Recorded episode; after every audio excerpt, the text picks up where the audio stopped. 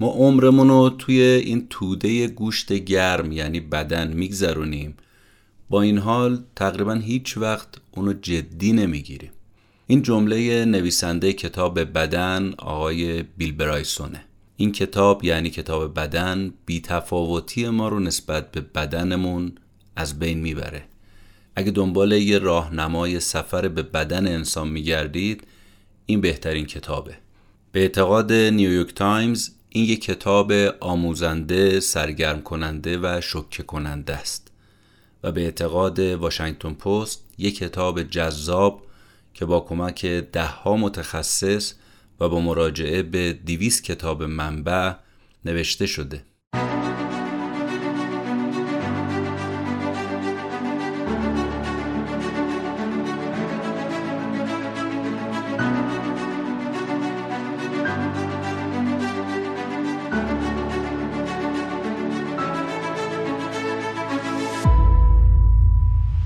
به نام خدا سلام عرض می کنم خدمت شما شنونده های پادکست کتاب جیبی. با اپیزود 68 در خدمت شما هستم. این قسمت در دی ماه 1401 منتشر میشه و من مهدی بهمنی گوینده این اپیزود با شما درباره کتاب بدن نوشته آقای بیل برایسون می‌خوام صحبت کنم.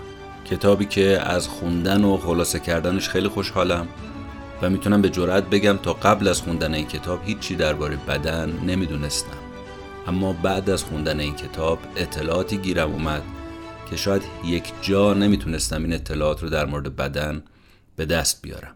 بیان بیل برایسون جدا سهر کننده جذاب و همچنین شوخ طبعی این آدم سرتاسر سر کتاب موج می‌زنه. امیدوارم این اپیزود باعث بشه که خودتون برید سراغ کتاب و مطالعهش کنید.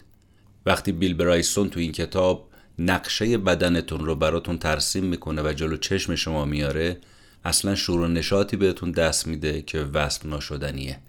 یه کتاب کاملا علمی اما با یه مغناطیس بالا و خارق‌العاده. برای خود من که سیاحت به دنیای عجیب و غریب بدن اونم از سر تا پا واقعا خیلی لذت بخش بود. دیگه کم کم با هم بریم سراغ خلاصه کتاب بدن نوشته بیل برایسون.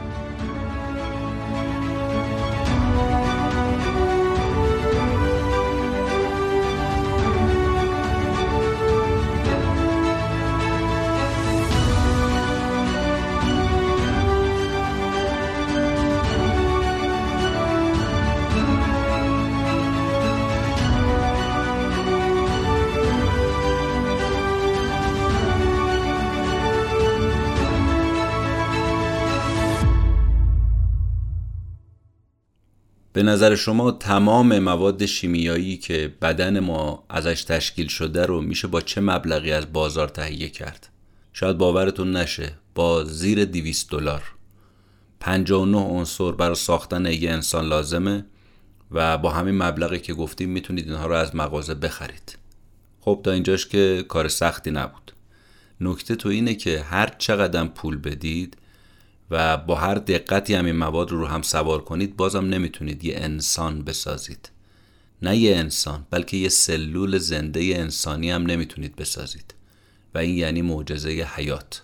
جای تأسف داره که ما داخل این توده گرم گوشت عمرمون رو میگذرونیم ولی تقریبا هیچی دربارهش نمی‌دونیم. مثلا شما می‌دونید که ما روزی چند بار چشمک می‌زنیم پلک می‌زنیم؟ 500 بار هزار بار؟ نه. چارده هزار بار. و این یعنی هر روز 23 دقیقه چشمای ما بسته است. یا اینکه می‌دونید تو هر ثانیه بدن ما چند تا گلوبول قرمز می‌سازه؟ هزار تا ده هزار تا نه. یک میلیون گلوبول قرمز. هر گلوبول قرمز 150 هزار بار تو بدن انسان حرکت می‌کنه. اکسیژن رو به سلول های شما میرسونه و وقتی هم کهنه شد خودش رو معرفی می‌کنه تا بی سر و صدا کشته بشه. یا به نظر شما چند تا اتم برای ساخت ما نیازه؟ هفت میلیارد میلیارد میلیارد اتم.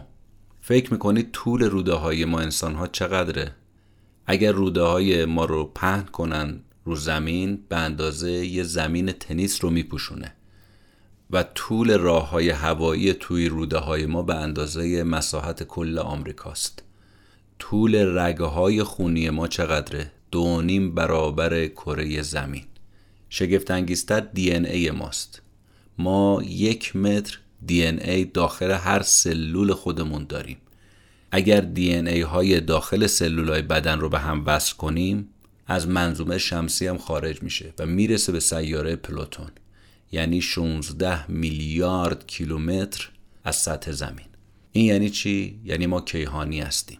یه جور دیگه هم میشه گفت. اگه 20 میلیارد رشته دی ای رو رو هم دیگه بذاریم تازه میشه عرض یه تار موی نازک انسان.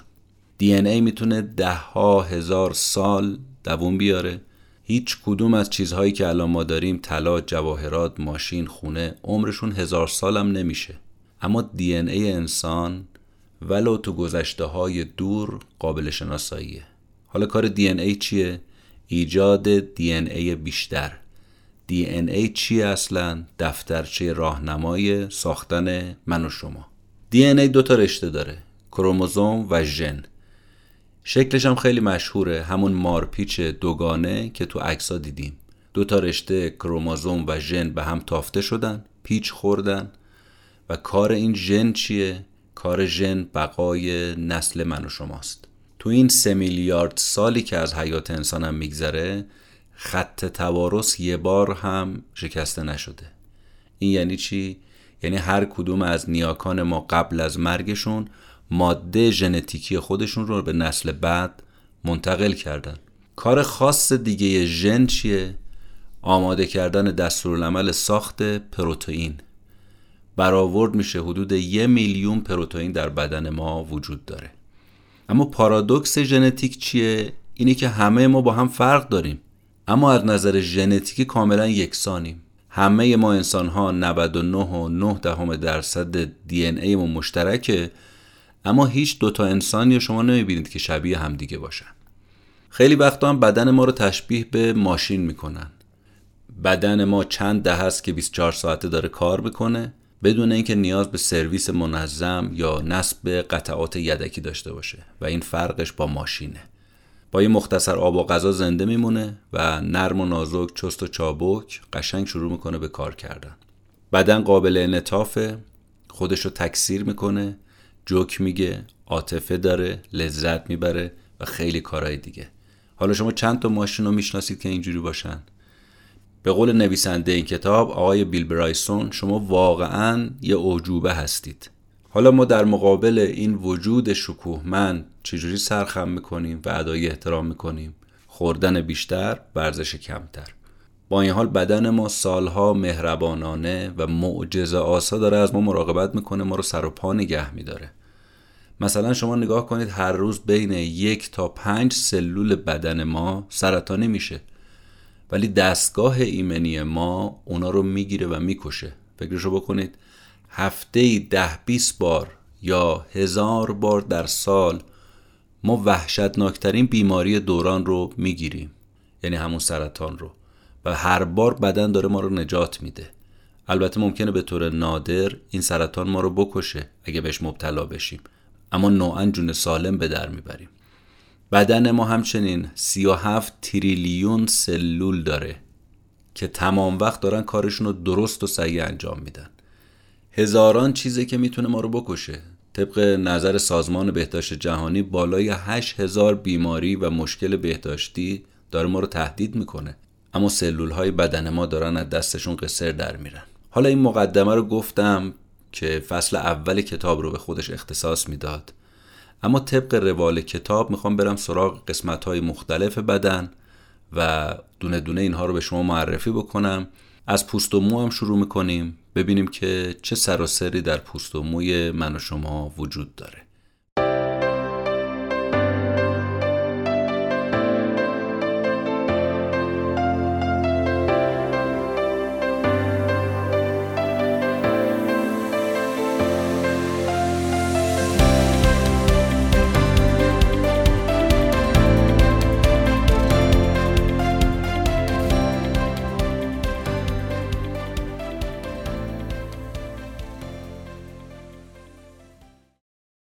پوست بزرگترین و کارآمدترین عضو بدن ما هست. جلو ضربه رو می‌گیره حس لذت به ما میده از نور خورشید ما رو محافظت می‌کنه خودش رو ترمیم می‌کنه.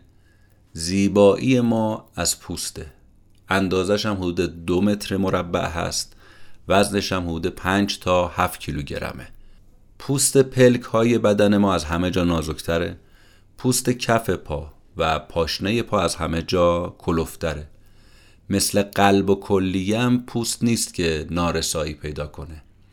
لایه بیرونی پوست ما کلا از سلولای مرده تشکیل شده که بهش میگیم اپیدرم. حساب کنید چیزی که ما رو حسابی داره خوشگل می‌کنه یعنی پوست خودش قسمت بیرونیش مرده است.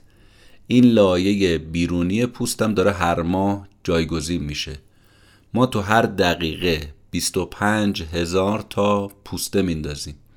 بعد جوری پوست اندازی داریم می‌کنیم.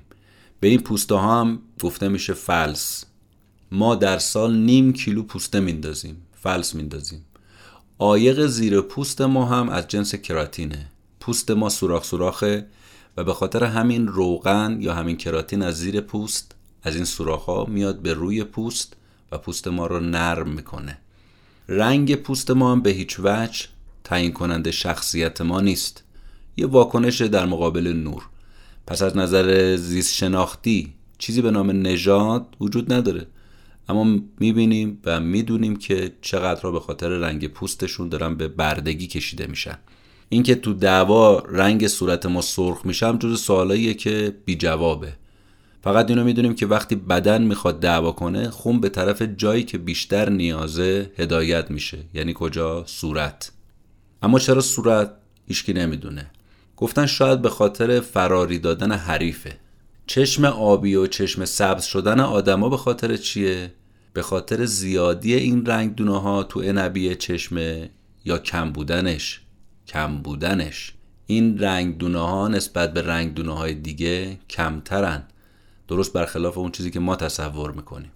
و جالبم اینه که رنگ پوست طرف ممکنه سیاه باشه اما چشماش آبی یا سبز. که هنوز علم علتش رو نتونسته بفهمه. همینجا یه چیزی رو بگم که نویسنده زیاد تو کتاب تکرار می‌کنه و اون که هنوز علم به خیلی از جوابها نرسیده و هنوز اول راهه. و این نشون میده که هنوز علم در مورد بدن چقدر کم می‌دونه. خب ما پوست بیمو داریم و پوست بامو. بیمو مثل لب مثل نوک سینه ها مثل نواحی آلت تناسلی کف دست و پامون. بدن ما پنج میلیون مو هم داره. فقط پستاندارا هستن که مو دارن. مو ما رو گرم نگه میداره. از ضربه حفظ می‌کنه استتارمون می‌کنه و از نور فرابنفش حفظمون می‌کنه. هنوز نمی‌دونیم که چرا وقتی میترسیم موامون سیخ میشه و این اصلا چه فایده ای داره. البته مثل سرخ شدن پوست صورت شاید اینجا هم باعث فراری دادن طرف مقابل بشه شاید. حالا فایده موهای زیر بغل و زیر شکم چیه؟ هنوز کسی نمی‌دونه. شاید نشانه بلوغ جنسی باشه. خب ریشه موی ما با کوتاه کردن و تراشیدن مقاوم و قوی میشه. نه این یه حرف اشتباهه. موهاتو تیغ بزن کوتاه کن پرپشتر میشه. نه. موی ما در طول عمرمون هفت و نیم متر رشد می‌کنه. اما یه رشته موی ما در روز یک سوم میلیمتر. فقط رشد می‌کنه. هنوزم کسی نمی‌دونه که شیارهای نوک انگشتای ما برای چیه. یا اینکه وقتی میریم حموم چرا انگشتامون چروک میشه. از مزیت عرق کردن هم قافل نیستیم دیگه. کولر طبیعی بدن ماست. حیوونا با لح لح زدن خودشونو خنک می‌کنن. هر آدمی با وزن 70 کیلوگرم 40 لیتر آب تو بدنش داره و هر روز یک و نیم لیتر به خاطر عرق کردن به خاطر تنفس و به خاطر ادرار از دست میده. اگه این تعریق از ده لیتر بگذره بدن میره تو شوک و ممکنه بمیره. عرق ما هم 99.5 درصدش از آبه بقیهش نمک و مواد شیمیاییه. حالا وقتی چرا استرس داریم عرق می‌کنیم؟ چون همراه عرق کردن آدرنالین هم داره فعال میشه. لذا وقتی استرس ما رو می‌گیره خیس عرق میشیم. عرق به خودی خودش بوی نداره. باکتری ها باعث بوی عرق میشن. ما تو هر سانتیمتر مربع از پوستمون 100 هزار میکروب داریم. میکروب بدن هر کس هم شخصی مال خودشه و با نوع صابون و شامپو و مواد شویندش در ارتباطه. با نوع لباس پشمی یا کتونی که میپوشه در ارتباطه. بعد از سر کار دوش می‌گیره یا قبلش در ارتباطه. های ضد باکتری هم اصلا به درد نمی‌خوره چون همراه باکتری بد باکتریای خوب رو هم می‌کشه و از بین می‌بره. علت خارش پوست رو هم هنوز کسی نفهمیده چون هیچ جایی تو مغز اختصاص به خارش نداره که بشه روش تحقیق کرد. طولانی ترین تسکین خاروندن پشت و لذت بخشترین خاروندن خاروندن قوزک پاست. خارش خیالی هم جز بدترین نوع خارشه که مخصوص اونهایی که قطع عضون. از معماهای تلخ تاریخ هم چیه؟ ریزش مو. ما روزی پنجاه تا 100 تا تار مو رو از دست میدیم و 60 درصد مردا تو پنجاه سالگی تاس میشن و یک پنجمشون تو سن سی سالگی و هنوزم علتش معلوم نیست. گفتیم بوی عرق ما به خاطر باکتری ها هست؟ همینجا جا داره ما یه تشکر ویژه و جانانه از این باکتریا داشته باشیم. چون اگه اونا نبودن اصلا ما زنده نبودیم. باکتریا خیلی ریزن اما خیلی توانمند. عمرشون خیلی کوتاهه حدود 20 دقیقه. اما بسیار قدرتمند. یه باکتری سه روزه می‌تونه به اندازه تمام تاریخ بشر نسل باکتری تولید کنه. به نوعی سیاره زمین سیاره باکتریاست. اصلا ما در خدمت این باکتری های عزیز هستیم. اونا نیازی به ما ندارن اما ما به شدت برای زنده موندن بهشون نیاز داریم. همین الان که ما نشستیم داریم با هم حرف می‌زنیم چهل هزار باکتری ما رو به عنوان خونه خودشون می‌دونن. 900 گونه باکتری تو سوراخ‌های بینیه 800 گونش تو دهانه 1300 گونش تو لسه هاست 36 هزار گونش تو دستگاه گوارشه وزن میکروبای شخصی بدن ما هم حدودا یک کیلوگرم هست. تقریبا به اندازه وزن مغز ما. هم اندازه سلولای بدن ما سلولای باکتری داریم. یعنی حدود سی تریلیون. فقط سلولای انسانی بزرگترند سلولای باکتری ریزترند از نظر ژنتیکی ما 20 هزار ژن داریم اما 20 میلیون ژن باکتریایی داریم. این یعنی 99 درصد ما از جنس باکتریه و یک درصد خودمونیم. جالبه بدونید با یه بوسه عاشقانه یه میلیارد باکتری از یه دهان به دهان دیگه منتقل میشه. خوشبختانه اکثر میکروبا هم سفره ما هن و البته کاری هم به کار ما ندارن. یه کوچولو از اونا ما رو مریض می‌کنن که همش یک سوم عامل مرگ و میر تو دنیا هم هست. ویروس ماجراش خورده عجیب تره خارج از سلول اگه باشه مرده است. اما داخل سلول باشه زنده است. ویروس ها از باکتریا ریزترن و با این میکروسکوپ های معمولی هم دیده نمیشن. شایع ترین عفونت ویروسی هم که ما باش آشناییم سرماخوردگی. همه ما می‌دونیم که احتمال سرماخوردگی تو هوای سرد خیلی بیشتره. اما علم هنوز درست بودنش رو تایید نکرده. اینکه تو زمستون سرماخوردگی شایع تر از تابستونه شاید به خاطر اینه که بیشتر تو خونه و فضای بسته ما هستیم و راحت تر ویروس ها منتقل میشن. مصرف آنتیبیوتیک ها هم فقط میکروبا رو مقاوم تر می‌کنه. آنتیبیوتیک اصلا خودش مثل نارنجک دستیه. هم میکروب خوب می‌کشه هم میکروب بدو بعد از پوست و مو و باکتریا بریم سراغ مغز انسان. ببینیم که عجایب مغز ما چیه.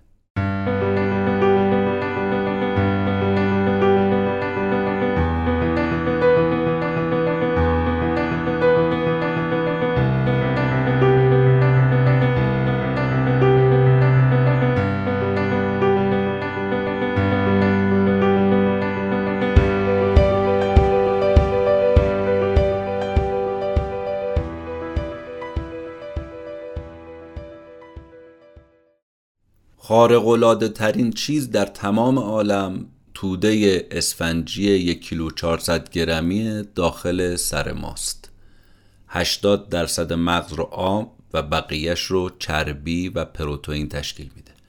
حیرت آور اینه که این ستا ماده معمولی در کنار هم چجوری امکان تفکر حافظه بینایی رو برای ما دارن فراهم می‌کنن؟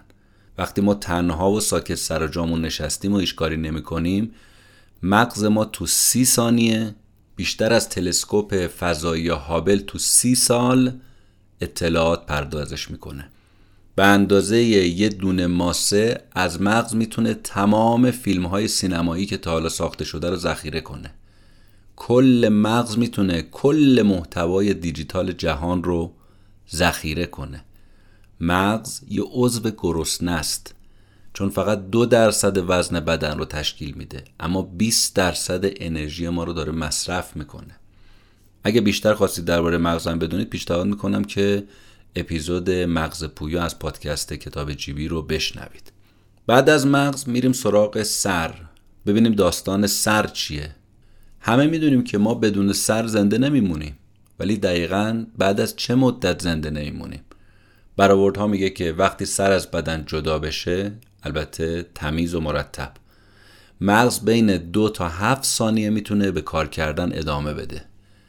6 تا حالت چهره هم تو همه جا شما می‌بینید که هست تو تمام صورت ها 6 تا حالت ترس خشم تعجب لذت نفرت و غم. جهانی ترین حالت چهره چیه؟ لبخند. لبخند واقعی تنها حالت چهره است که نمیشه تصنعی انجامش بدیم ما. لبخند خود به خودی وقتی اتفاق میفته که ما ماهیچه های دور چشممون جمع میشن و ما هم هیچ کنترلی روش نداریم. برق خوشحالی رو هم نمیشه تصنعی انجام داد. چون با لبخند تو چشم هامون این برق ظاهر میشه. در صورت ما ابرو چیکار می‌کنه؟ یه نظر اینه که نمی‌ذاره عرق رو چشمامون بریزه و کار ناودونی رو می‌کنه. اما به نظر می‌رسه کار اصلیش انتقال احساساته. فکر کنید که با ابرو بالا انداختن ما چقدر می‌تونیم پیام منتقل کنیم. یکی از دلیل هایی که مونالیزا اسرارآمیز به نظر میاد اینه که ابرو نداره. موجه ها چیکار می‌کنن تو صورت؟ میگن نمی‌ذاره گرد و غبار وارد چشم بشه. ولی ظاهرا فایده اصلیش اینه که جذابیت چهره رو بیشتر می‌کنه. هرچه موژه بلندتره جذابیت بیشتره. همیشه ما میگن که حواس پنجگانه. در صورتی که ما 33 تا حس داریم در بدنمون. حس تعادل، حس سرعت، حس گذر زمان، حس اشتها. که این حواس به ما میگن ما اصلا کجا هستیم و وضعیتمون چجوریه.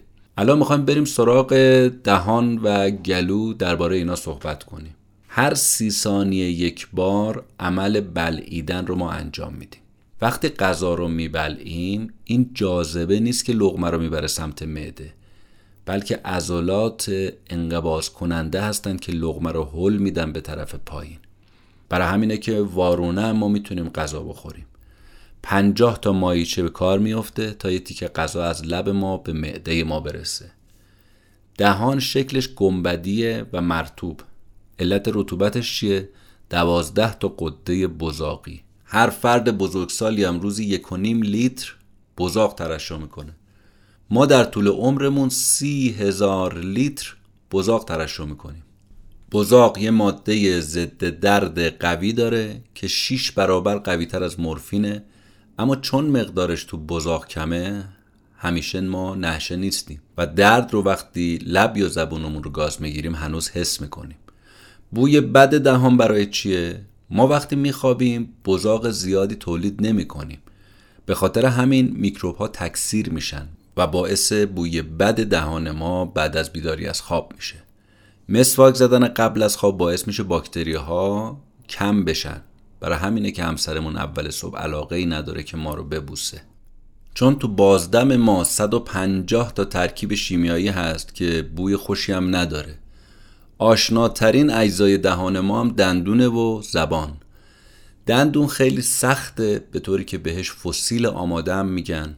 اگه همه قسمت های بدن ما به خاک تبدیل بشه آخرین اثر فیزیکی باقی مونده از ما همین دندون فسیل شده ماست. زبون یه ماهیچه است اما به شدت حساسه و توی صحبت کردن و چشیدن غذا دخالت داره. ما ده هزار جوونه چشایی داریم. که تو نواحی مختلف زبون ما پخشن. جز قسمت وسط زبون که هیچ جوونه چشایی نداره. پس اینکه گفته میشه هر مزه اصلی منطقه مشخص تو زبون ما داره یه افسانه است. اینکه شیرینی تو نوک زبون ترشی دو طرف زبونه تلخی عقب زبونه اینا درست نیست. چیزی که هنگام غذا خوردن ما احساس می‌کنیم طعم غذاست که شامل مزه و بوی غذا میشه. بو 70 تا 90 درصد طعم غذا رو تشکیل میده. حتی صدا روی خوشمزه بودن غذا تاثیر داره. مثل صدای قرچ قرچ چیپس خوردن. زبون کوچیکم جزو اعضای اسرارآمیزه. ظاهرا یه گلگیر برای دهنه یعنی غذا رو به گلو هدایت می‌کنه نمی‌ذاره وارد بینی بشه. ضمنا کمک می‌کنه بزاق بیشتر تولید بشه. تو صحبت کردن ما هم که خب نقش ایفا می‌کنه. می‌خوایم بریم سراغ قلب و خون. ببینیم اینها چگونه عمل می‌کنن. قلب تخصصی ترین چیز داخل بدن ما هست. فقط یک کار به عهدش هست و اونم تپیدنه. بیش از یک بار در ثانیه میتپه. حدود 100 هزار بار در روز. سه و نیم میلیارد بار در طول عمر. خون با فشار نه با ملایمت تو بدن میگردونه. به طوری که اگر رگ آورت ما پاره بشه خون تا سه متر فواره می‌زنه. با این کار خستگی ناپذیرش واقعا معجزه است که به اندازه عمر ما داره دووم میاره. هر ساعت قلب 265 لیتر خون رو پمپاژ می‌کنه. یعنی روزی 6400 لیتر. این یعنی بیشتر از یک سال سوختی که ما تو باک ماشینمون میریزیم. وزن قلب کمتر از نیم کیلوه و چهار تا حفره ساده داره دو تا دهلیز و دو تا بطن. خون وارد دهلیز میشه از بطن خارج میشه. 15 درصد خون رو قلب به مغز میفرسته 20 درصد رو به کلیه ها قرن بیستم رو هم به حق میشه قرن قلب بنامیم. چون هیچ عرصه تو پزشکی به اندازه قلب پیشرفت نداشته.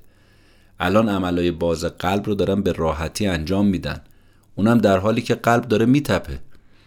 یه مرد بالغ پنج لیتر خون در بدنش داره و این خون همه جای بدنش هست. به طوری که شما هر جا سوزن بزنید خون در میاد. چهل هزار کیلومتر ما رگ خونی تو بدنمون داریم. خون ما پرونده اطلاعات بدن ما هست.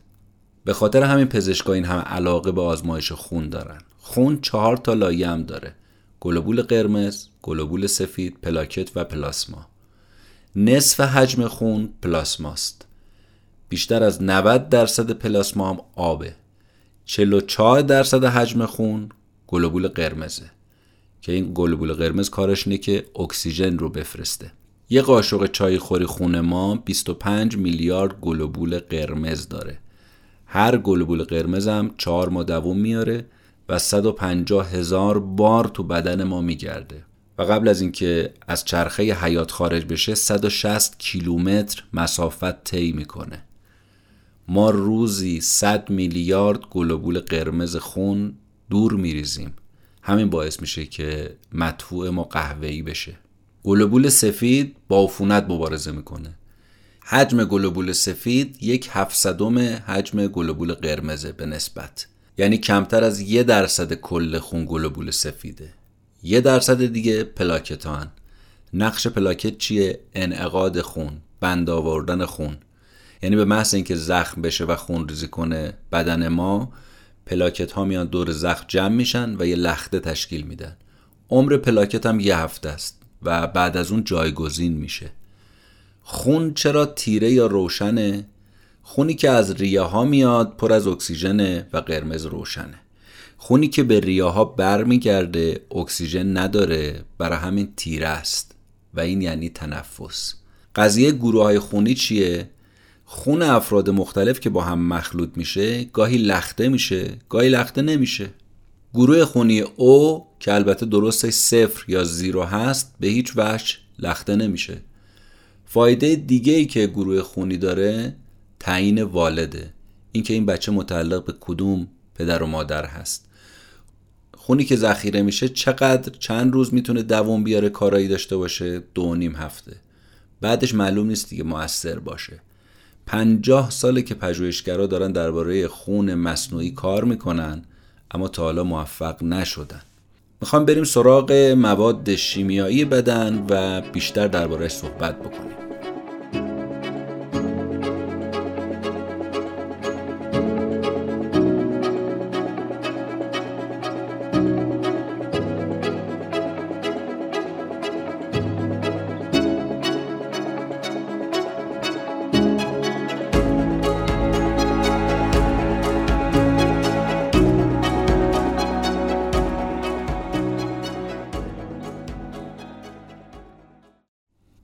انسولین یکی از مواد شیمیایی بدنه. انسولین چیه؟ یه پروتئین کوچیکه که قند خون رو تنظیم می‌کنه تعادل نگه میداره.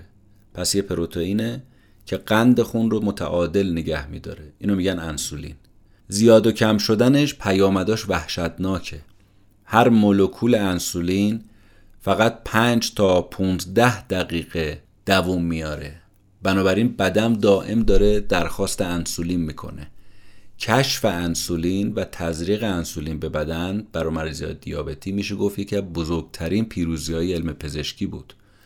دو نوع دیابت هم ما داریم دیگه. نوع یک که تولید انسولین تو بدن کاملا متوقف میشه و نوع دوم که انسولین دیگه اثرش کم میشه. دیابت نوع یک معمولا وراستیه دیابت نوع دو معمولا نتیجه سبک زندگیه. البته بعضی وقتا هم دیابت نوع دو می‌تونه وراستی هم باشد. متاسفانه انسولین رو نمیشه به صورت خوراکی مصرف کرد چون تو روده قبل از جذب شدن تجزیه میشه. برای همین باید تزریقش کرد. انسولین کارش چیه؟ کارش پیک موتوری تو بدنه. پیامه های شیمیایی رو به سرتاسر سر بدن میرسونه. ما مگه چند تا هورمون در بدنمون داریم؟ کسی دقیق نمی‌دونه ولی یه صدتایی می‌تونه باشه. یعنی تا حالا این مقدارش کشف شده. هورمون کجا تولید میشه؟ تو غدد بدن. ما چند نوع غدد داریم؟ درون ریز و برون ریز. غدد درون ریز محصولش رو میریزن داخل گردش خون. مثل غده تیروئید مثل هیپوفیز مثل لوزالمعده مثل بیضه مثل تخمدان. غدد بیرون ریز روی سطح بدن ترشح میشن. مثل چی؟ مثل غدد عرق که میریزن روی پوست و ترشح میشن. غدد درون ریز خیلی کوچیکن اما عامل سلامتی ما هستن. مثلا غده هیپوفیز که در مغز ما هست به اندازه یه لوبیاست ولی اثراتش خیلی بزرگه. رشد قد ما به عهده این هست. هیپوفیز رو میشه ارباب غده ها ازش نام برد چون مسئول تولید هورمون رشده. هیپوفیز به نوعی زندگی ما رو داره کنترل می‌کنه و اکثر هورمون‌های دیگه هم تحت نظر این هستن. برای همه فوق العاده مهمه. اگر زیاد ترشح کنه رشد قد ما میشه 270 سانتی متر که بعضی وقتا کشنده است. همین قد بیش از حد بلند. چنانچه جون یه جوون رو تو سن 22 سالگی گرفت. سایز کفشاش 80 بود و مجبور بود پروتز به پاهاش ببنده تا بتونه راه بره و برای همین پاهاش زخمی شد عفونی شد و بالاخره در خواب در سن 22 سالگی فوت کرد. قده بزرگ هم داریم مثل کبد که قده بزرگه و یک و نیم کیلوگرم وزنشه. تقریبا هم وزن مغز ما. قده کبد وظیفش چیه؟ پر وظیفه ترین عضو فعال بدنه. اگه از کار بیفته کبد ظرف چند ساعت ما میمیریم. کبد روی 500 فرایند متابولیک دخالت داره. کبد آزمایشگاه بدنه. یک چهارم تمام خون ما داخل کبده اگر دو سوم کبد رو هم برداریم ظرف چند هفته به اندازه اولیش برمیگرده و این خاصیت نوسازی کبد هست. صد تا اختلال ممکنه از کبد بروز کنه که خیلیاش واقعا خطرناکه. کبد چربی که از اون موارد یک سوم بیماری های کبد به خاطر مصرف بیش از حد الکل هست.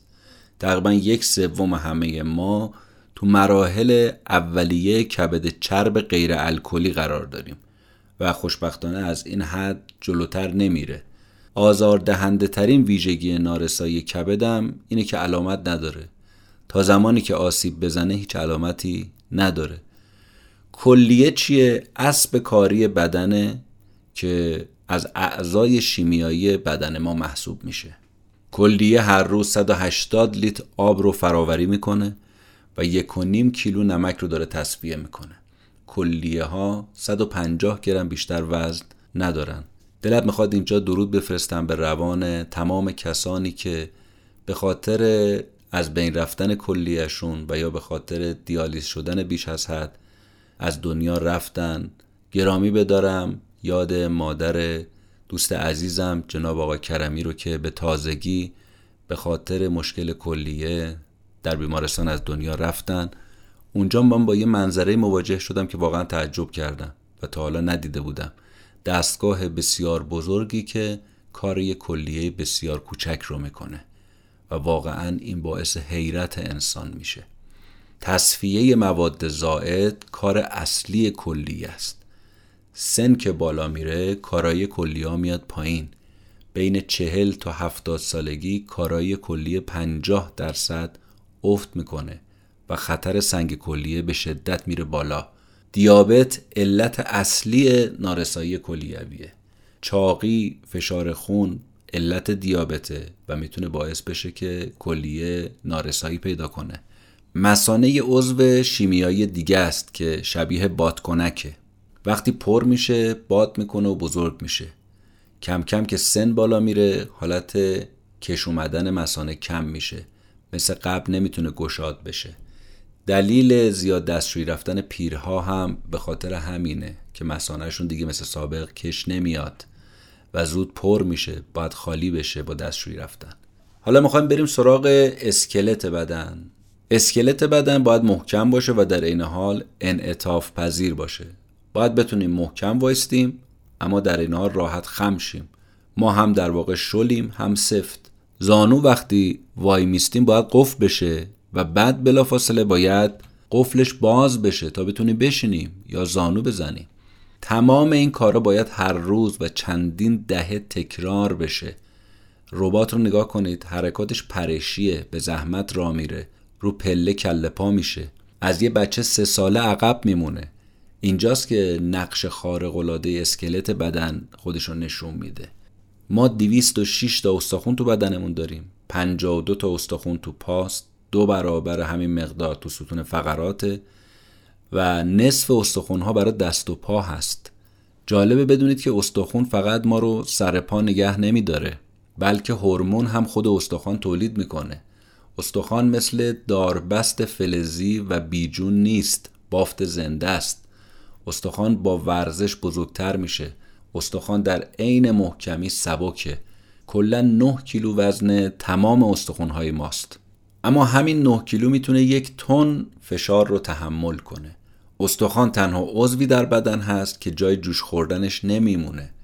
اگه پاتون بشکنه بعد جوش خوردن محل جوش خوردن رو نمی‌تونید پیدا کنید. استخون در صورت بریده شدن اگر در حالت کشسانی و تو قالب خارجی قرار بگیره می‌تونه رشد کنه. مثلا سی سانتی متر بردارید ببرید دوباره برمیگرده به اندازه اولش. البته با اون شرایط که گفتیم. ماهیچه هم عضویه که قسمت اعظم بدن ما رو پوشونده. ما 600 تا ماهیچه داریم. تو قنچه کردن لبها تو پلک زدن حتی تو حرکت غذا تو دستگاه گوارش ما ماهیچه داریم که کار می‌کنه.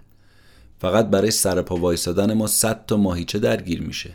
خوندن کلمات به وسیله حرکت چشم ها دو جین ماهیچه نیاز داره. تکون بدید انگشت شستتون رو ده تا ماهیچه داره کار می‌کنه. قلب و زبون هم ماهیچن چل درصد بدن اصلا ماهیچه است. چل درصد انرژی ما رو همین ماهیچه ها دارن مصرف می‌کنن. اگه از ماهیچه استفاده نکنیم کششش کم میشه. عالی ترین جلوه آفرینش تو بدن از چشمم بالاتر دسته. دست 29 تا استخون داره 17 تا ماهیچه دو تا شریان اصلی سه تا عصب بزرگ و 45 تا عصب دیگه و 123 ربات.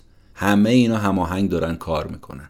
خود انگشت شست ما سه تا ماهیچه داره و این انگشت شست تو هیچ حیوان دیگه حتی شامپانزه ها که شبیه ما هستن وجود نداره. همین سه تا ماهیچه در شست از مهمترین پایه های تمدن بشری محسوب میشه. با کمک این انگشته که ما می‌تونیم قلم رو به دست بگیریم. انگشت شست رو اگر دقت کنید برخلاف انگشت های دیگه به پهلوه. تو تایپ کردن کلیدها رو با نوک انگشت می‌زنیم اما با انگشت شست با پهلوش کار می‌کنیم. با پهلوی انگشت شست دکمه ها رو می‌زنیم.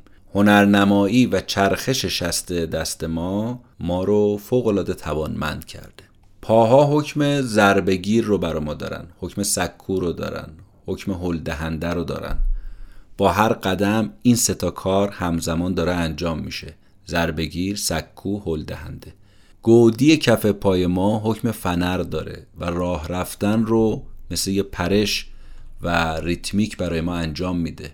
برخلاف میمون ها که مثل ما چابک نیستن کف پاشون صافه. پاها برای اینکه وزن زیاد رو تحمل کنه طراحی نشده. برای همین اگر زیاد وایستاده باشیم در طول روز آخر شب پاهامون درد می‌گیره. هرچه جسه ما بزرگتر باشه استخون هامون هم حجیم تره در حیوانات هم همینطوره. مثلا 13 درصد بدن فیل استخوانه. اما یه حشره 4 درصد بدنش استخوانه. برخلاف استخون قضروف امکان ترمیم و نوسازی متاسفانه نداره. قضروف چون با خون تغذیه نمیشه برخلاف استخوان بهترین راه نگهداری ازش حرکت دادن قضروفه. بدترین کاری که به قضروف آسیب می‌زنه اضافه وزنه. اضافه وزن 10 تا 15 کیلو مثل این میمونه که دو تا توپ بولینگ رو به خودمون ببندیم و راه بریم. آخر شب می‌بینید دیگه چی به سر زانوهاتون و لگنتون میاد از درد. تو میان سالی هر سال ما یه درصد از توده استخونیمون رو از دست میدیم. به خاطر همین سالمندا زیاد دچار شکستن استخون میشن. مخصوصا شکستن لگن. 40 درصد افراد بالای 75 سال که لگنشون میشکنه دیگه نمی‌تونن از خودشون مراقبت کنن و کارهاشون رو انجام بدن و واقعا ضربه فنی میشن. ده درصدشون در عرض یک ماه میمیرن. سی درصد ظرف یک سال میمیرن. به قول یه جراح بریتانیایی به شوخی می‌گفت ما از لگن به دنیا میایم و با لگن از دنیا میریم. اما راه رفتن. راه رفتن بیشتر از اون چی که ما تصور می‌کنیم مهارت نیاز داره. وقتی شما دارید حرکت می‌کنید یکی از دو پاتون 90 درصد اوقات از زمین بالاتره. یعنی ما دائم داریم با جاذبه زمین میجنگیم و برای حفظ تعادلمون رقابت می‌کنیم. این انسانه که از بین 250 گونه نخستیان می‌تونه بلند شه و روی دوتا پاش راه بره. هیچ میمونی رو نمیشه آموزش داد که مثل آدم راه بره. اونا مجبورن اردکوار راه برن. حتی شامپانزه برای اینکه رو زمین راه بره چهار برابر ما انرژی میسوزونه. اما چرا ما می‌تونیم راه بریم؟ کف پای ما یه قوس داره و مثل فنر عمل می‌کنه. ستون فقرات ما مارپیچه مسیر اعصاب و عروق ما هم تغییر پیدا کرده و این اصلاح و تکامل در بدن اتفاق افتاده تا ما بتونیم راه بریم. برای اینکه زیاد گرممون نشه موقع راه رفتن بدنمون بیمو شده و قده های عرق هامون زیاد شده. سرمون تکامل پیدا کرده صورتمون مسطح شده پوزه نداریم پیشونیمون بلنده تا مغز بزرگ داخل جمجمه ما جا بشه. دندونای ما کوچیکه آرواره هامون ظریفه چون ما غذاها رو میپزیم می‌خوریم. زبونمون گردتر و کوتاهتره. و همه اینا باعث شده علاوه بر راه رفتن ما بتونیم حرف بزنیم. ما سریعترین موجودات نیستیم ولی سرعت انسان می‌تونه به 32 کیلومتر در ساعت برسه. ولی اگر قرار باشه یه روز داغ با بز کوهی ما مسابقه بدیم می‌تونیم شکستش بدیم. چون ما برای خنک شدن بدنمون عرق می‌کنه اما حیوانات دیگه با له له زدن حرارت رو دفع می‌کنن. اکثر حیوانات بزرگ بیشتر از 15 کیلومتر نمی‌تونن بدوان دنیل لیبرمن از دانشگاه هاروارد میگه که اولش ما می‌تونستیم راه بریم و از درخت بالا بریم. اما نمی‌تونستیم بدویم. بعدا قدرت راه رفتن و دویدن پیدا کردیم. دیگه قدرت بالا رفتن رو نداشتیم. پس دویدن نوع سریعتر راه رفتن نیست. از نظر مکانیکی کاملا فرق می‌کنه. انسانهای اولیه 6 میلیون سال پیش راه می‌رفتن. اما 4 میلیون سال بعد تونستند بدوان و شکار کنن بعد از یک میلیون سال تونستن نیزه های نکتیز بسازن و اونا رو پرتاب کنن خود این پرتاب کردن هم خیلی جالبه. ما تو پرتاب کردن از تمام بدنمون استفاده می‌کنیم نه فقط از دستمون. اگه می‌خواید اینو امتحان کنید بدنتون رو ثابت نگه دارید. بعد سعی کنید که یه دارت رو پرتاب کنید. می‌بینید خیلی سخته. اما اگه یه قدم بردارید جلو کمر و سینه رو بچرخونید بازو و شونه رو بدید عقب با قدرت می‌تونید راحت پرتاب خوبی داشته باشید. سرعت پرتاب ما می‌تونه به 145 کیلومتر بر ساعت برسه. مثل پرتاب کننده های حرفه‌ای بیسبال. البته راه رفتن رو دو پا یه سری پیامدم داره مثل درد کمر و زانو. رابطه راه رفتن و پیاده روی و حتی دویدن با سلامت هم یک چیزیه که پزشکا سال 1940 آزمایش روش انجام دادن. به مدت دو سال اومدن 35 هزار راننده و کمک راننده اتوبوس های دو طبقه قدیمی رو بررسی کردن. دیدن راننده ها نسبت به کمک راننده ها به خاطر اینکه تحرکشون کمتره دو برابر به حمله قلبی بیشتر مبتلا میشن. و این یعنی پیوند ورزش و سلامتی. کمک راننده ها هر شیف 6 تا پله رو می‌رفتن بالا میومدن پایین. برای همین سالمتر از راننده ها بودن که دائم نشسته بودن. مطالعات بعدی هم که انجام شد نشون داد که پیاده روی منظم حمله قلبی و سکته مغزی رو بیشتر از سی درصد کم می‌کنه. یه فعالیت 11 دقیقه‌ای در روز بعد از 40 سالگی امید به زندگی ما رو می‌تونه دو درصد افزایش بده. فعال بودن یک ساعت در روز امید به زندگی رو در ما چهار سال افزایش میده. به جرأت میشه گفت که هیچ عضوی از بدن نیست که از ورزش نف نبره. اگه قرص ورزش اختراع می‌شد 100 درصد گرونترین داروی جهانم می‌شد. وزن کم کردنم خودش کار راحتی نیست. اگر یه پوند بخوایم کم کنیم باید 35 مایل راه بریم یا معادلش 7 ساعت بدویم.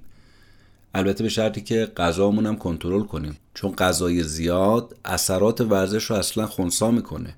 بر اساس یه مطالعه اگه شما بیشتر از روز 6 ساعت نشسته هستید تو مردها 20 درصد تو خانمها 50 درصد خطر مرگ بیشتر خواهد بود. دو برابر احتمال دیابت دو برابر احتمال سکته قلبی بیشتر وجود داره. اگرم براتون ورزش سخته بلند شید وایستید و با خود وایستادن در هر ساعت 100 کالری بیشتر مصرف می‌کنید. اگر راه برید میشه 180 کالری. حتی اگر شما زمان پخش آگهی های تلویزیون بلنشید تو اتاق راه برید 60 کالری بیشتر میسوزونید در ساعت. لاغرها در طول روز دو نیم ساعت بیشتر از چاقها تحرک دارن. نه اینکه ورزش می‌کنن فقط راه میرن تحرک دارن. همین باعث میشه چربیشون جمع نشه. می‌رسیم به تعادل در بدن. یکی از چیزهای حیاتی که باید در بدن تعادل داشته باشه دمای بدنه. دمای بدن ما معمولا نیم درجه بیشتر بالا پایین نمیشه از 37 درجه. در غیر این صورت مغز وارد بحران میشه. ممکنه منجر به مرگ ما بشه. برای حفظ این تعادل تو مغز یه ترموستاتی هست به نام هیپوتالاموس. من سعی کردم تو این اپیزود از اسم و اصطلاحات استفاده نکنم ولی بعضی موقع دیگه مجبورم. هیپوتالاموس به بدن دستور میده با عرق کردن خودتو خنک کن یا از طریق لرزیدن خودتو گرم کن. اما تو ماجرای تب واقعا ما نمی‌دونیم چه اتفاقی میافته. آیا تب یه مکانیزم دفاعیه برای اینکه بیماری ها رو بکشه؟ یا اینکه بدن چند برابر داره تلاش می‌کنه که با عفونت مبارزه بکنه. اگر مکانیزم دفاعی باشه پس بهتره که تب مسیر خودش رو طی کنه. چون نیم درجه دمای بدن میره بالا یه نوع دفاع شخصی برای بدن هست. اشکالی نداره. اما اگر از یه حدی بالاتر رفت اون وقتی که باید کنترلش کرد. مسئله بعدی دستگاه ایمنی بدنه. 300 نوع مختلف از سلول های ایمنی در درون ما وجود داره. با این حال دستگاه ایمنی هر کسی منحصر به خودشه. برای همین تشخیص دستگاه ایمنی از قسمت های دیگه سختتره. دستگاه ایمنی فقط با میکروب ها سر کار نداره. حتی به وضعیت ذهنی شما هم پاسخ میده. برای همینه که وقتی استرس داریم یا خیلی خسته ایم احتمال عفونت در ما بیشتره. اما گاهی وقتا دستگاه ایمنی اشتباه می‌کنه به خودی حمله می‌کنه که بهش میگیم بیماری های خود ایمنی مثل آرترید روماتوید شاید تو نگاه اول دیوونه کننده باشه که آقا چرا دستگاه ایمنی به خودش حمله می‌کنه؟ ولی وقتی به کارکردش نگاه می‌کنیم می‌بینیم نه اصلا جای تعجب نداره. مثل اینکه به کسی که پشت رادار نشسته بگن آقا تو رادار هر شیء غریبه و خارجی که برات نامعنوس بود رو تو آسمون شلیک بهش بکن. خب معمولا آدم درست شلیک می‌کنه. دید رادار معمولا درسته. اما ممکنه اون نیروی انسانی یا اون رادار یه جایی هم اشتباه بکنه و به خودی شلیک بکنه. اینجا هم کار به همین صورته. وظیفه سیستم ایمنی شناسایی هر چیزی تو بدنه که نباید اونجا باشه و اونها رو بکشه در صورت ضرورت. اما بعضی وقتا این اتفاق نمیافته به خودی شلیک می‌کنه. به ظاهر مسئله ساده است اما بسیار پیچیده است. به خاطر همینه که بدن بعضی از افراد کلیه رو پس می‌زنه تو پیوند کلیه چون یه عضو ناشناس و خارجی برای سیستم ایمنی و امنیتی بدنه. ما حدودا 50 تا بیماری خود ایمنی داریم و همینجور هم تعدادش در حال افزایشه. احتمال داره چون ما بیش از حد آنتیبیوتیک مصرف می‌کنیم بیماری های خود ایمنی بیشتر سراغمون بیاد. جنسیت تو بیماری خود ایمنی هم مطرحه. مثلا زنها دو برابر مردها ام اس می‌گیرن. 80 درصد تمام بیماری های خود ایمنی هم در زنها اتفاق میافته. اما حیرت انگیزترین اختلال سیستم ایمنی بدنم آلرژیه. آلرژی همون چیزیه که آژیر سیستم ایمنی رو در میاره. آلرژی بلای زندگی مدرن امروزه.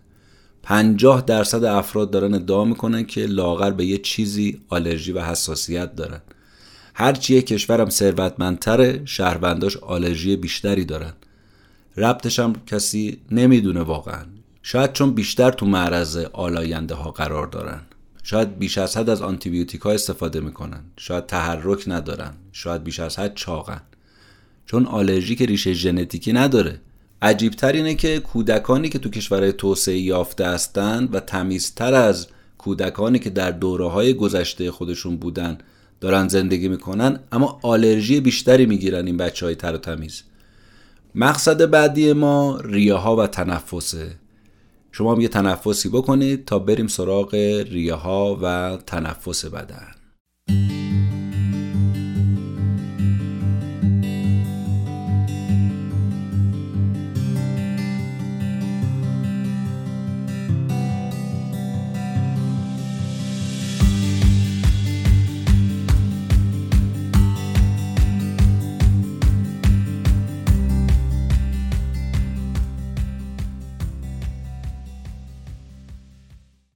ما هر روز 20 هزار بار دم و بازدم می‌کنیم. چهار هزار گالون هوا تنفس می‌کنیم. آبریزش بینی تو هوای سرد می‌دونید به خاطر چیه؟ همون دلیلی که تو هوای سرد شیشه پنجره ماشینتون قبار می‌کنه. هوای گرم ریه ها به هوای سرد بینی برخورد می‌کنه. قطرات آب شروع می‌کنه از بینیمون چکیدن.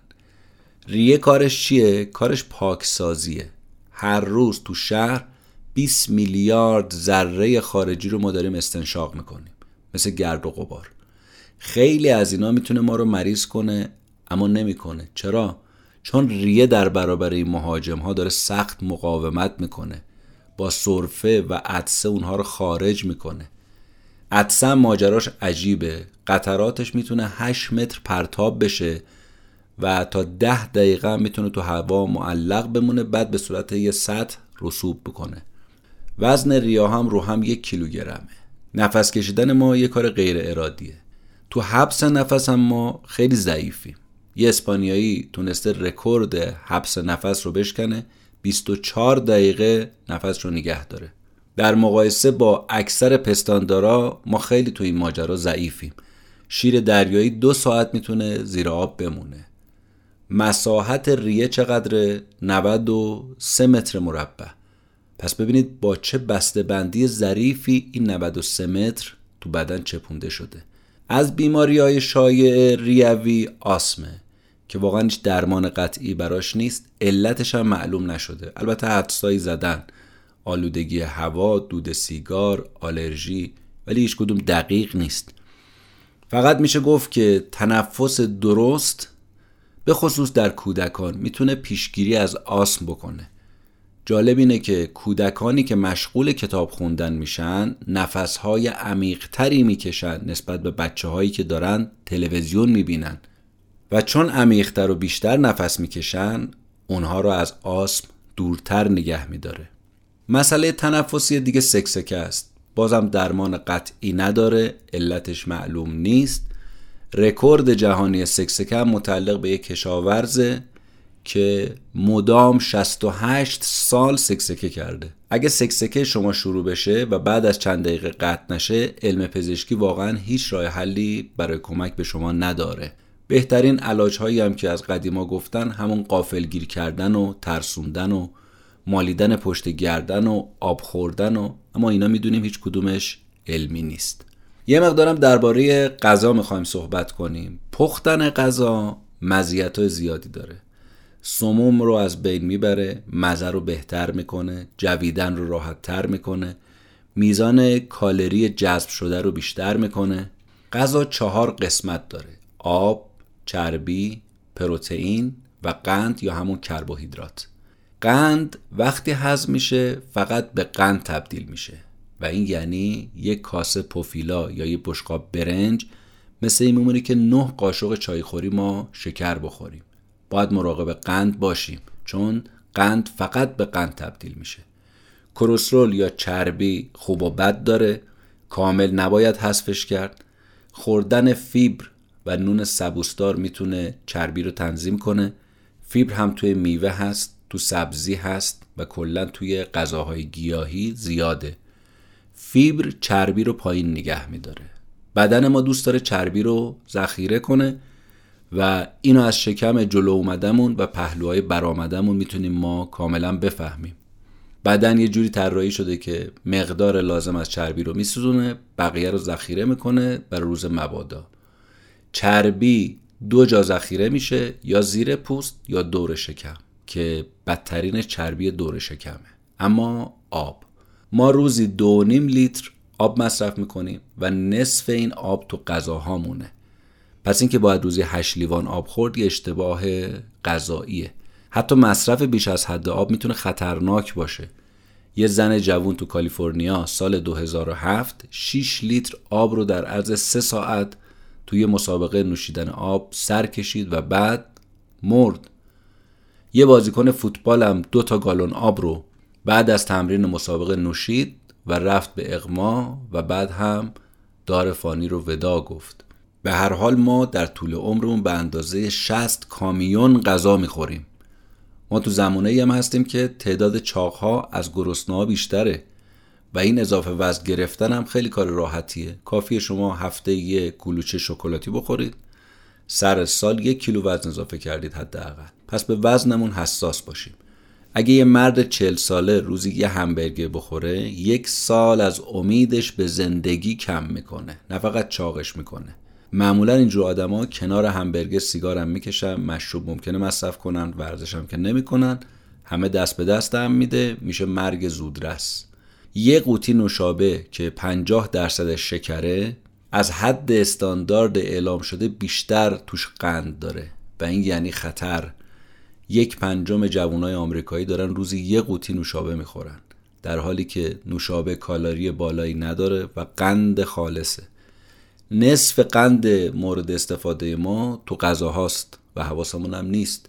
حتی نون قند داره سس سالاد کچاپ غذای فراوری شده اینا همه پر از قنده. یک چهارم کچاپ قنده که از قند کوکاکولا هم بیشتره. نمک هم برخلاف اون چه که گفته میشه برای ما حیاتیه. بدون نمک ما میمیریم. نمک نخوردن به اندازه آب نخوردن برای ما خطرناکه. بدن ما نمی‌تونه نمک تولید کنه. باید نمک تو غذاهای ما وجود داشته باشه. مصرف کم نمک باعث میشه خوابالوده بشیم ضعف پیدا کنیم حتی بمیریم. زیاد مصرف کردنش هم باعث میشه فشار خونمون بره بالا و باعث نارسایی قلبی سکته مغزی بشه. می‌رسیم به روده. روده یا همون کانال گوارش ما دوازده متر طول داره. از زمانی که غذا رو می‌خوریم تا دفع برای مردها 55 ساعت برای خانم ها 72 ساعت طول می‌کشه. غذا تو بدن زنها یک ساعت بیشتر میمونه. غذا چهار تا 6 ساعت تو معده میمونه و 6 ساعت هم توی روده کوچیک. شکل معده رو هم اگر بخواید بدونید شبیه دستکش بکسه طولش هم 25 سانته. معده اهمیتش تا چقدره؟ حیاتی نیست. در صورتی که ما خلاف اینو فکر می‌کنیم. معده فقط کارش کمک به هضم غذاست یعنی گوارش. خیلی از افراد معدهشون رو برداشتن و مشکل جدی هم پیدا نکردن. چون هضم و جذب واقعی تو قسمت های دیگه داره رخ میده. معده البته با ریختن اسید رو میکروب ها داره اونا رو می‌کشه که خب این قابل توجهه. میشه گفت بدون معده خیلی از چیزایی که می‌خوریم می‌تونه ما رو مریضمون کنه. تقریبا غیر ممکنه میکروب بتونه از دست معده قصر در بره. اما قلب دستگاه گوارش روده کوچیکه. 7.5 متر لوله پیچ در پیچ. روده کوچیک با پرز پوشیده شده. با موجی شبیه موج مکزیکی تماشاگرای ورزشگاه غذا رو به سمت جلو هل میده. سرعتش دو نیم سانت در دقیقه است و سوال مهم این که آقا این شیره های گوارشی قوی چرا بدنه خود روده رو سوراخ نمی‌کنه؟ جواب اینه که روده یه لایه محافظتی داره از داخل که اون مانع میشه. بیرون روده مثل یه دیواری میمونه که دوره باغ کشیدن. روده بزرگ اطراف روده کوچک رو احاطه کرده. جایی که روده بزرگ و کوچیک هم به هم می‌رسن یه کیسه است به نام کور روده. از کور روده به اندازه یه انگشت یه زائده زده بیرون. اسمش شده آپاندیس. هدف مشخصی هم نداره ولی تو دنیا هر سال 80 هزار نفر به خاطر اینکه پاره میشه آپاندیسشون یا عفونت می‌کنه دارن فوت می‌کنن. این زائده کرمی شکل رو معمولا بر میدارن چون میگن خاصیتی نداره اما جدیدا میگن مخزن باکتری های روده است به درد می‌خوره و روده بزرگ تانکر تخمیر ما هست. بنابراین اونجا به کار میاد. مدفوع و نفخ اونجا داره تشکیل میشه تو روده بزرگ. روده بزرگ کار بازجذب آب رو برای بدن انجام میده. مواد غذایی آبگیری می‌کنه مواد مضر رو دفع می‌کنه.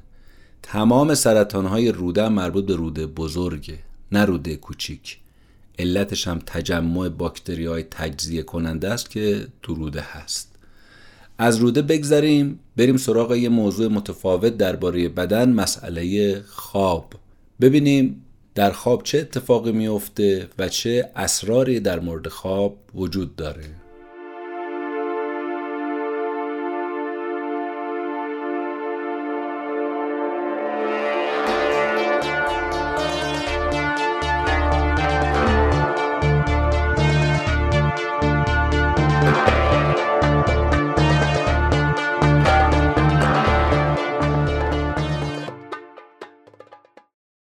خواب اسرارآمیزترین کاریه که ما انجام میدیم. می‌دونیم خواب برامون حیاتیه اما دقیقا نمی‌دونیم چرا. یک سوم عمرمون رو تو خوابیم.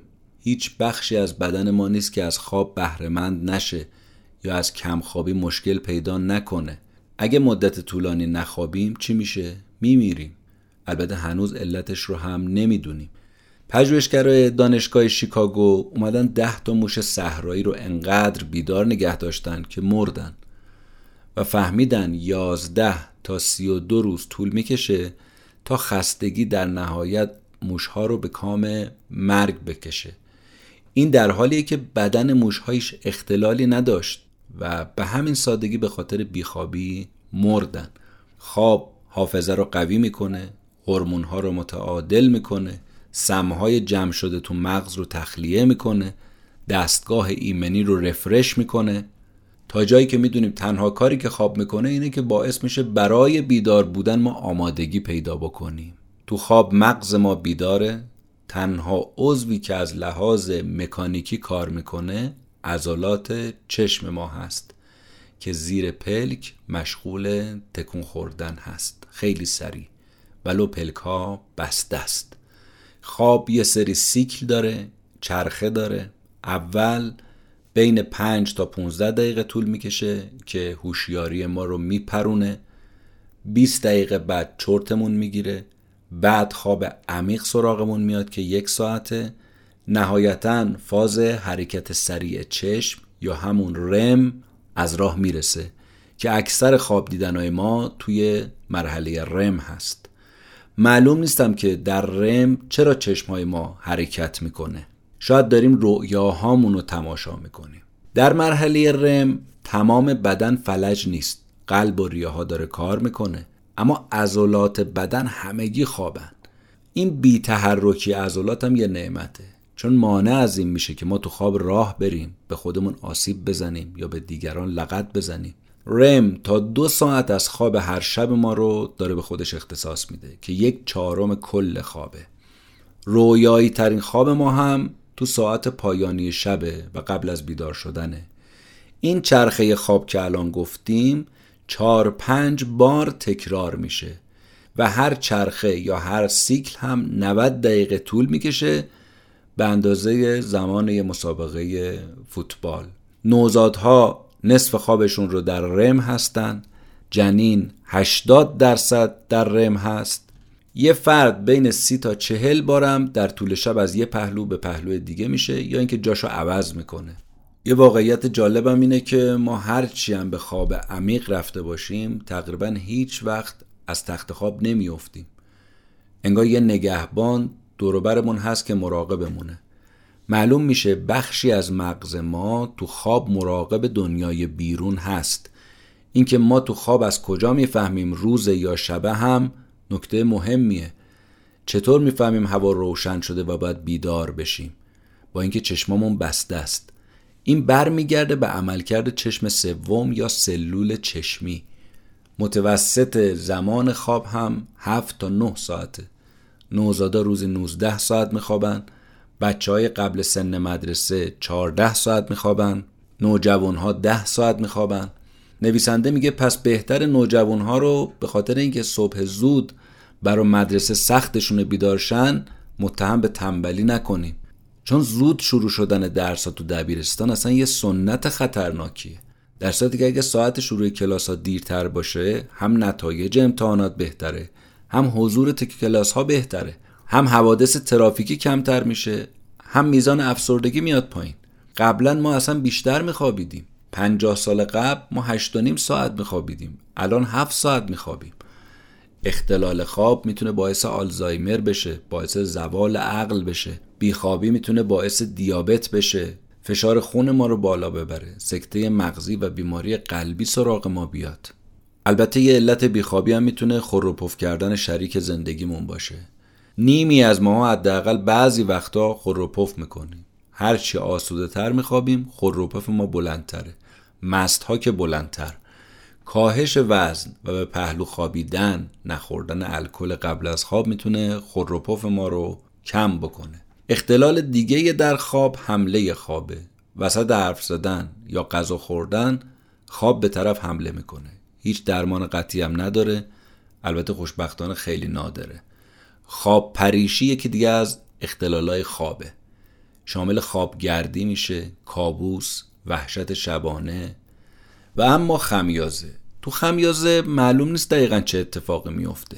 درست مثل سکسکه و البته به شدت هم خمیازه مصریه. از اینجا به بعد به تعبیر نویسنده می‌خوام بریم سراغ اسافل اعضا و ببینیم که در اونجا چه اتفاقهایی برای بدن میفته. Música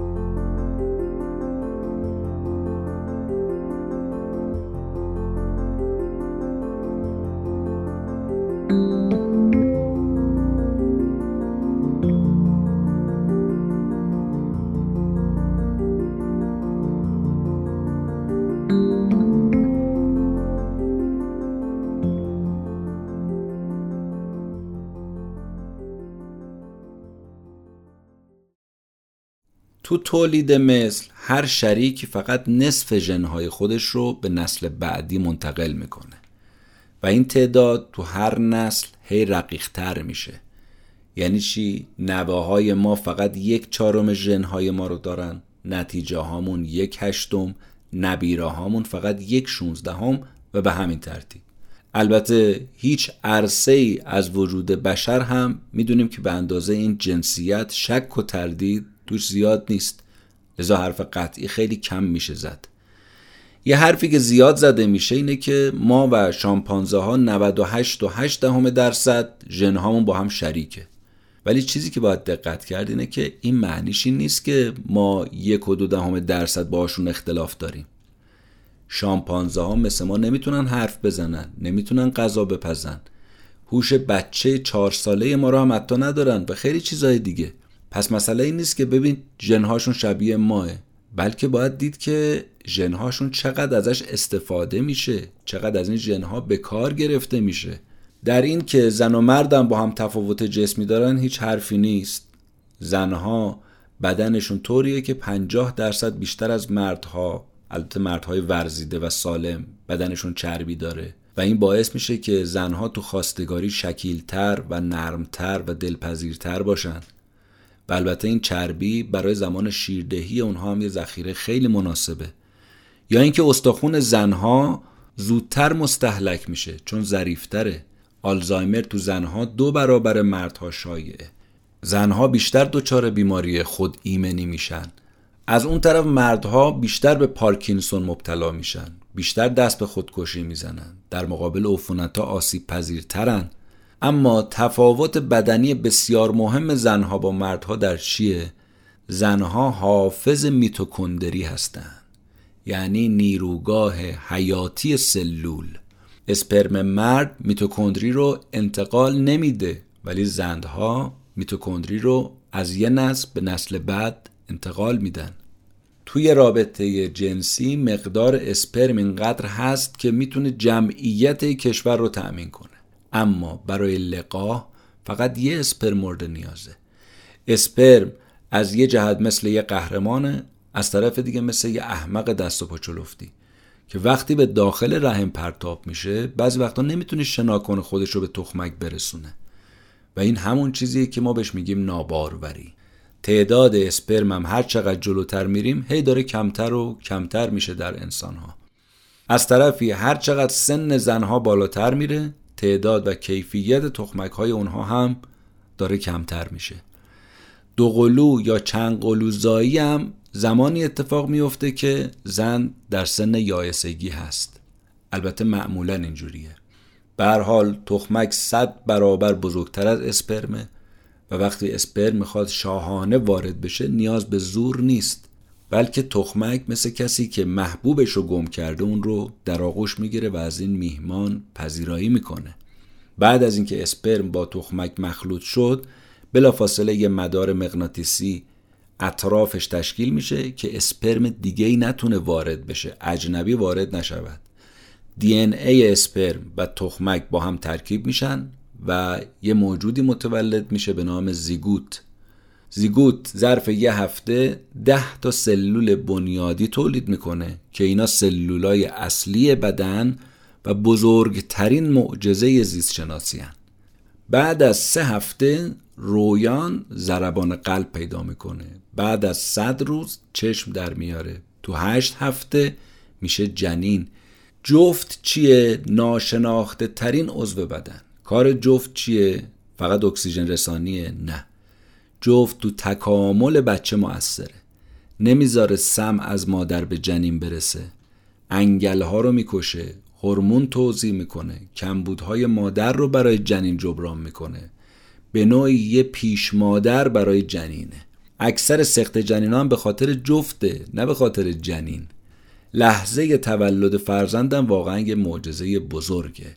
ما نمی‌دونیم چی باعث میشه زایمان شروع بشه. زنگ زایمان رو چه عاملی به صدا در میاره؟ ولی اینو می‌دونیم که بدن شروع می‌کنه به تولید هورمون هایی که رحم رو فعال می‌کنه و انقبازات دردناک رحم شروع میشه تا جنین رونده بشه برای زایمان. مشکل زایمان بزرگتر بودن سر جنین از لگن مادره. نوزاد برای اینکه از این فضای تنگ عبور بکنه باید 90 درجه بچرخه. اینجا طبیعت میاد کمکش. سر نوزاد تا حدودی نرم قابل فشردن و جمع شدن کمک می‌کنه که رد بشه. بر اساس مطالعات زنها شدت درد زایمانشون رو خوب نمی‌تونن به یاد بیارن. و این یه سازوکار دفاعی براشون تا زایمانهای بعدیشون رو براش آماده بشن و ازش نترسن. نوزاد وقتی به طور طبیعی از کانال زایمان عبور می‌کنه میکروب های مادر در طول مسیر بهش مالیده میشه و این یه شستشوی طبیعیه که سزارین ها ازش محرومن.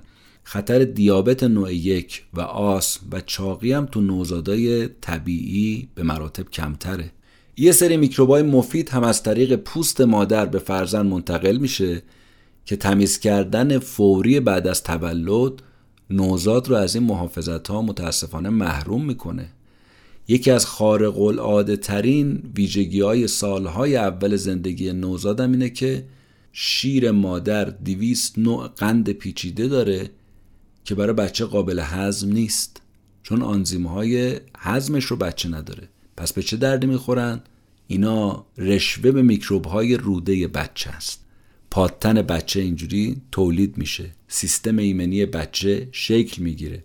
از طریق نوک سینه های مادر هم بزاق دهان نوزاد جذب مادر میشه و در بدن مادر تجزیه تحلیل میشه. پادتن مطابق با بچه از طریق شیر به بچه منتقل میشه. تولید و منتقل میشه.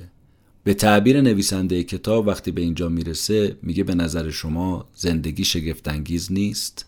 you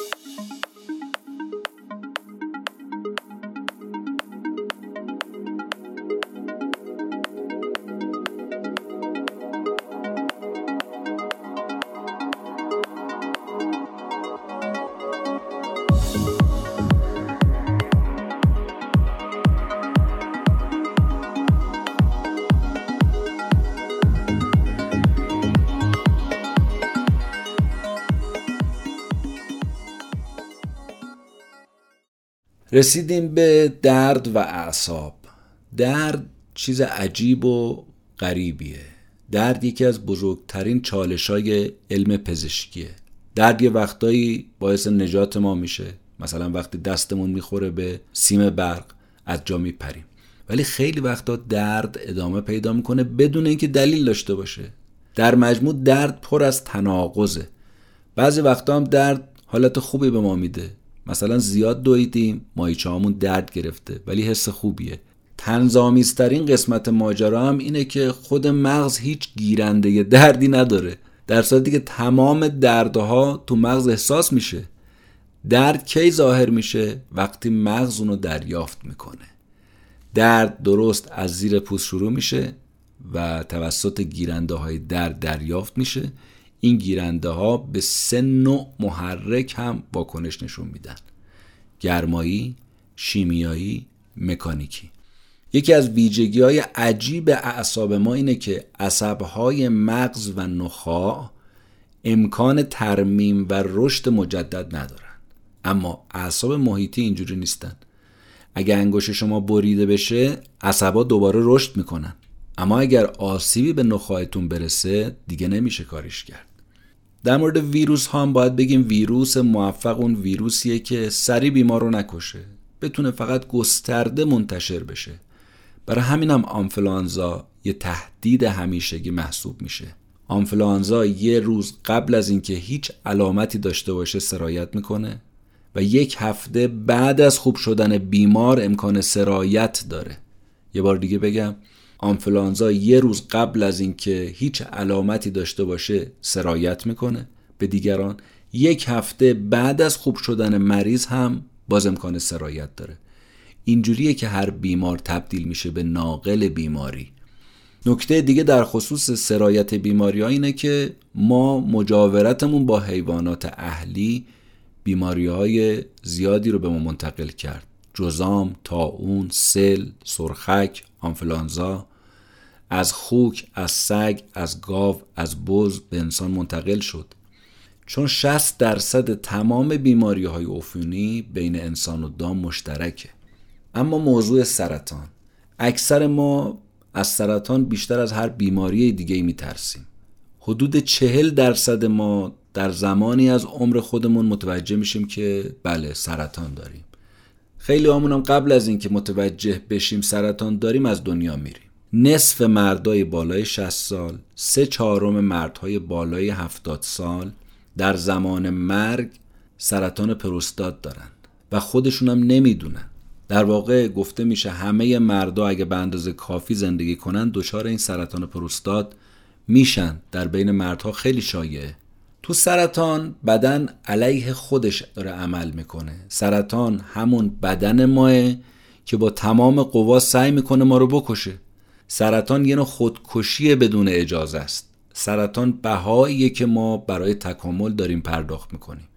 اگه سلولای ما نمی‌تونستن جهش پیدا کنن ما هیچ وقت سرطان نمی‌گرفتیم. و البته قدرت تکامل هم نداشتیم. برای همیشه یه حالت ثابت میموندیم. در حقیقت سرطان تنها یه بیماری نیست. مجموعه از دیویست بیماری مختلفه. سرطان بیشتر از همه با افزایش سن در ارتباطه. افراد بالای 60 سال اگه مرد باشن از هر سه نفر یک نفر امکان ابتلا به سرطانش بیشتره و در زنها از هر چهار نفر یک نفر ابتلا به سرطان بیشتره سن بالای 60 سال. پس مستقیما با افزایش سن در ارتباطه. احتمال اینکه یه شخص 80 ساله به سرطان مبتلا بشه هزار برابر یه نوجوان هست. سبک زندگی هم البته تو سرطان مهمه. پرخوری، سیگار، مصرف الکل. انجمن سرطان آمریکا گزارش داده که بین اضافه وزن و سرطان کبد، پروستات، سینه، روده بزرگ، لوزالمعده، کلیه، گردنه رحم، تیروئید، معده. در واقع همه بدن دیگه بگیم. یه رابطه معناداری وجود داره. بین همه بین اضافه وزن و همه این بیماری ها یه رابطه معنادار وجود داره. که می‌تونه عامل سرطان باشه. ویروس ها و باکتریام تو سرطان موثرن. عوامل محیطی موثره. اما مطلب عجیب اینه که ده درصد مردها و 15 درصد زنهایی که سرطان ریه می‌گیرن اینا اهل سیگار کشیدن نبودن. در معرض عوامل محیطی زیانبار نبودن. فقط ظاهرا اینا بدشانس بودن. به حال درمان سرطان بسیار مشکله و این وجه مشترک تمام انواع سرطان ها هست. کم کم داریم به پایان اپیزود می‌رسیم و الان می‌خوایم یکم درباره خوب و بد پزشکی بگیم. برآورد کردن که امید به زندگی تو قرن بیستم به اندازه تمام 8000 سال قبل بهبود پیدا کرده. طول عمر انسان از 46 به 74 رسیده. در زنها از 48 به 80 رسیده. همه اینها به برکت پیشرفت علم پزشکی هست. افزایش طول عمر هر دلیلی که می‌خواد داشته باشه ولی حرف آخر اینه که همه ماها امروز بهتر می‌تونیم با عفونت ها و مریضی ها مقابله کنیم. خلاصه وضع ما هیچ وقت به اندازه حالا خوب نبوده تو عرصه سلامت و بهداشت. یه نکته مهمی رو هم نویسنده یادآوری می‌کنه که خیلی اینم قابل توجهه به نظر من. میگه علم پزشکی به تنهایی نمی‌تونه همه کارها رو انجام بده. باید یه عوامل دیگه هم کمک کنن. مثل چی؟ مثل مهربونی. میگه سال 2016 یه مطالعه در نیوزلند شد روی بیمارای دیابتی. دیدن اگه پزشک با این بیمارا مهربون باشه چهل درصد بیمارا کمتر دچار عوارض دیابت میشن. خلاصه حرف نویسنده تو این قسمت اینه که همدلی و مهربونی ممکنه به اندازه تجهیزات پیشرفته پزشکی مهم باشه. خیلی عجیبه که داشتن روابط خوب و با محبت می‌تونه حتی دی ای شما رو تغییر بده و برعکس نداشتن این روابط خوب خطر مردن شما رو دو برابر می‌کنه. پس بیا تا قدر یکدیگر بدانیم که تا ناگه یکدیگر نمانیم.